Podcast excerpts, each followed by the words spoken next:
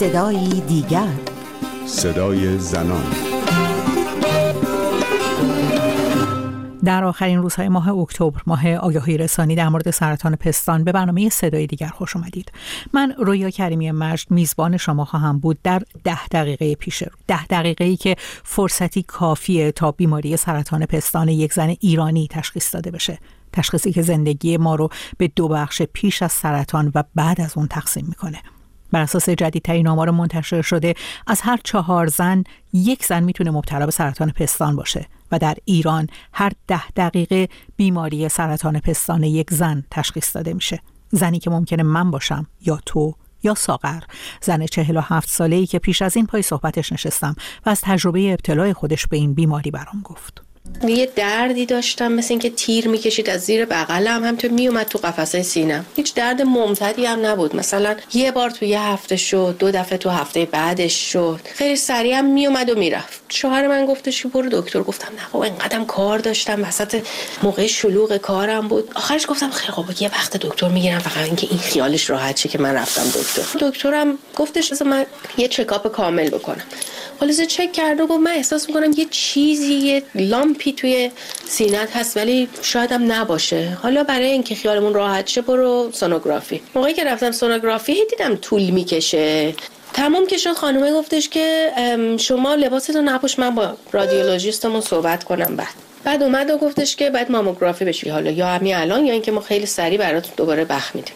گفتم حالا که من اینجام بکنیم دیگه. یه هفته بعدش دکترم زنگ زد که اینا پیشنهاد کردن یا MRI بشه یا بایوپسی بشه. وقت بایوپسی سریعتر گرفته میشه تا وقت MRI. بازم دکترم گفت حالا most probably هم چیزی نیست فقط می‌خوایم چک بکنیم. خلاصه وقت بایوپسی گرفتن و یه ده روز بعدش هم زنگ زد به من.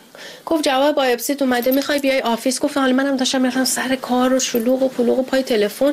گفتم نه بگو چیه؟ یا گفتش که unfortunately it's intraductal carcinoma. گفتم اصلا یعنی چی این intraductal carcinoma گفتش که یعنی متاسفانه cancer ه گفتم خب حالا من چیکار باید بکنم؟ گفتش که هیچی من الان برات وقت جراح گرفتم میری سه شنبه صبح جراح رو می‌بینی. واسه همینجا نگه داریم. تا این توصیه هایی که میشه برای معاینه های ماهانه اینکه در واقع سینه رو به شکل دبرانی معاینه بکنی جلوی آینه تفاوت سینه ها رو با هم دیگه بررسی بکنی این کارها رو انجام همه این کارا رو می‌کردم. اصلا این چیزی که دکتر من حس کرد. من هر چقدر خودم سعی می کردم چیزی نمیفهمیدم. خیلی به قفسه سینم نزدیک بود. خلاصه بماند. رفتیم پیش جراحه. گفتش که آپشنی که داری اینه که یا تومور رو فقط ما در بیاریم یا اینکه کل سینه رو در گفتم خب اصلا چه کاری سینه رو نگه داریم؟ همشو در بیاریم. حالا چرا هر دوشو در بیاریم؟ گفت نه ما با مشکل در جای خودش روبرو میشیم. اون یکی سینه شما هیچ مشکلی نداشته تو امارایش هم هیچی نشون نداده هیچ لزومی نداره اونو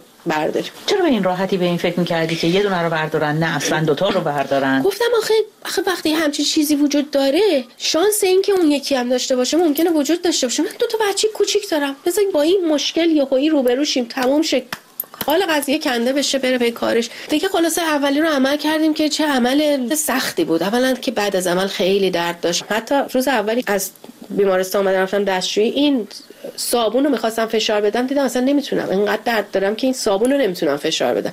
و با خودم گفتم نگاه کن چه چیزای ساده ای رو تو زندگیمون به فکرمون نمی‌رسه چه موهبتاییه می‌دونی؟ یه, سختیایی اون وقت یهو پیش میاد که به نظر آدم خیلی بزرگ میاد. دیگه فیزیوتراپی کردم و خلاصه یه عالمه ورزشا برای این دست دادن تا این دست به کل بتونه تکون بخوره و بالا بیاد و درست بشه و اینا. بعد از عمل منو refer کردن به یه متخصص oncologist medical. یه دونه oncologist رادیولوژیست باید باشه که یکیشون radiation therapy می‌کنه برق می‌ذارن و اینا یکیشون هم شیمی درمانی. یعنی یه چیزی که هم جراحه گفت و هم oncologist ه گفتن این غده تو انقدر تو بود که اگه این درد رو نگرفته بودی و دکتر نرفته بودی به احتمال زیاد یه سال تا یه سال و نیم طول می‌کشید تا خودت موقعی که دست می‌زنی بتونی حسش کنی و بفهمی که این وجود داره. خیلی به قفسه سینه نزدیک بود. الان این بافتی که برداشتن پوستم قشنگ روی دنده هامه در واقع. که 25 جلسه به من ریدییشن دادن و فکر می‌کنم چون من شیمی درمانی نشده بودم ریدییشنی که به من دادن از بقیه آدمای دیگه یه ذره شاید قوی تر بود. چون از روز دوم سومی که من می‌رفتم این تکنسیانا تا میومدن منو میذاشتن روی این تقدیر دستگاه فوری می‌پرسن پرسیدن تاول نزدی تاول نزدی تاول نزدی. که نه. ولی از درست هفته دوم من تمام این قفسه سینم پوستم شروع کرد به تاول زدن. تاولایی که اصلا میسوخت. یعنی من هیچ لباس نمی‌تونستم درست حسابی بپوشم. می‌رفتم خونه میشستم فقط یه دونه پنکه بادی چیزی به خودم می‌زدم و اینو در می آوردم خدا رو شکر می‌گفتم که بچه ها رفتن مدرسه. من می‌تونم فقط بشینم هیچ کاری نکنم. تا یه هفته بعد از اینکه اون قطم شده بود هنوز تاولای جدید می‌زدم. حال اونم یه چند ماهی طول کشید تا بالاخره خوب شد. ولی من هنوز مثلا روی قفسه سینم یه چهار گوش پوستم تیره تره. خب بذار یکم برگردیم عقب اولین بعد از جراحیت وقتی خودت رو به رهنه جلوی آینه دیدی چه احساسی داشت اولا که اولش اصلا خیلی سختم بود که نگاه کنم. خیلی سختم بود. یه ماه دو ماه طول کشید تا تونستم خودم نگاه کنم.